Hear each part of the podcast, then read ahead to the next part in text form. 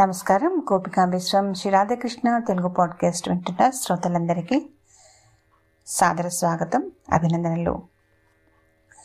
జీవితపు ఎదుగుదలకు ఎటువంటి నియమాలను మనం అనుసరించాలి అనే విషయంలో భగవద్గీత మనందరికీ జీవితపు విజయ పదానికి బాచటగా నిలుస్తుంది అనడంలో ఎటువంటి సంశయం లేదు.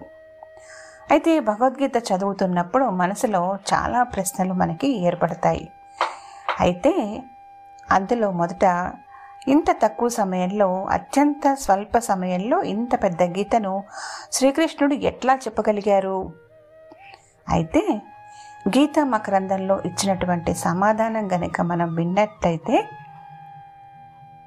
దృష్టి పెట్టి గమనిస్తే ఇందులో ఉన్నటువంటి భావగీతిక తర్వాత వివరించిన తీరు మనల్ని ఆకట్టుకోవడమే కాక ఇందులోని మర్మములను అంటే రహస్యములను గురించి కొంత తెలుసుకున్న వారం కూడా అవుతాం. వాస్తవంగా విచారిస్తే శ్రీకృష్ణుడు చేయలేనిది ప్రపంచంలో ఏది ఉండదు. అఘటిత ఘటన ప్రవీణులు వారు మాయాధీశులు కూడా తమ యోగమాయిచే గొప్ప గొప్ప లీలను కావించి లోకమును ఆశ్చర్యపరిచి ముంచివేశారు. అట్టి వారికి స్వల్ప సమయంలో బృహత్పోత ఉనర్చడం అంటే కష్టతరమైనదేమీ కాదు. యుద్ధ సమయమున భగవానుడు సూత్రప్రాయంగా కొన్ని ధర్మములను బోధింప వాటిని వేదవ్యాసులు తదుపరి చందోబుద్ధమనర్చి విస్తార గ్రంథరూపంగా రూపొందించి ఉండవచ్చని చెప్పారు. యుద్ధ ప్రారంభ దినమున ఇరుపక్ష సైనికులు బారులు తీర్చి రణరంగమున నిలబడిన తదుపరి వెనువెంటనే యుద్ధము ప్రారంభం కాలేదు. ఒకటి రెండు చిన్న చిన్న సంఘటనలు జరిగాయి. ధర్మరాజు పాదచారి అయి శత్రు సైన్యం వైపు నడువుతున్నాడు. సోదరులున్న అతనిని అనుగమించరే. అతడు భీష్మ ద్రోణ కృపాశలుల కడకేగి వారి ఆశీర్వాదము తీసుకుని వచ్చారు.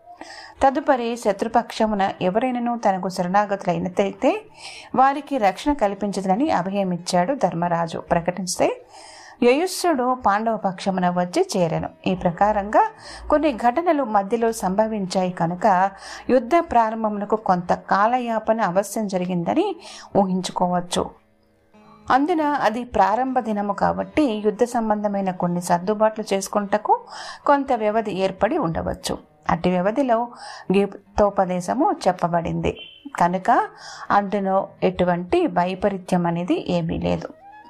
యుద్ధనీతిని అనుసరించి ప్రతి వారు సంగ్రమమున పాటించవలసిన కొన్ని ధర్మసూత్రములు ఉంటాయి.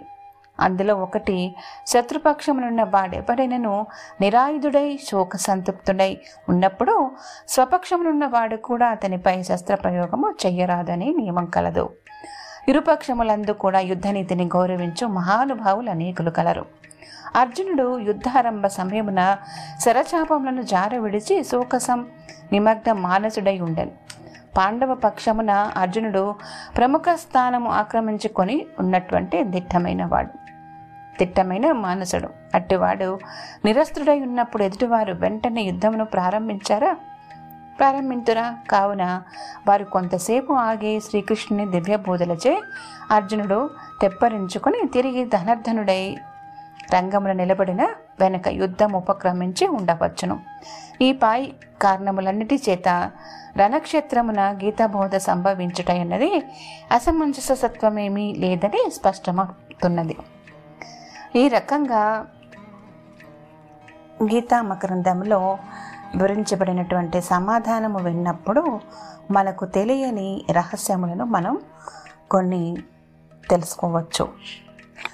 వింటున్న మీరందరూ కూడా ఇటువంటి రహస్యమైన విషయాలు సూక్ష్మాతి సూక్ష్మమైన విషయంలో పైన అవగాహన కలిగి ఉన్నప్పుడు మన ఎందు ఎవరైనా సంభాషించిన వారికి మనం సమాధానం ఇచ్చే రీతిలో ఉంటుంది. ఇటువంటి విషయాలు మరికొన్ని తెలుసుకుంటూ అందరికీ తెలిసేలా చేద్దాం. విన్న మీ అందరికీ మరొకసారి ధన్యవాదాలు తెలుపుతూ గోపిక విశ్వం అండర్ స్కోర్ పాడ్కాస్ట్ అనే నా ఇన్స్టాగ్రామ్ ఐడిని కూడా ఫాలో చేస్తూ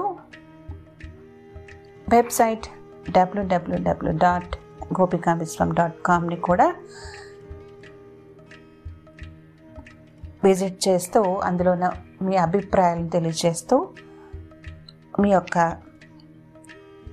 విలువైనటువంటి ఫీడ్బ్యాక్ని తప్పకుండా ఇవ్వమని నా అభ్యర్థన.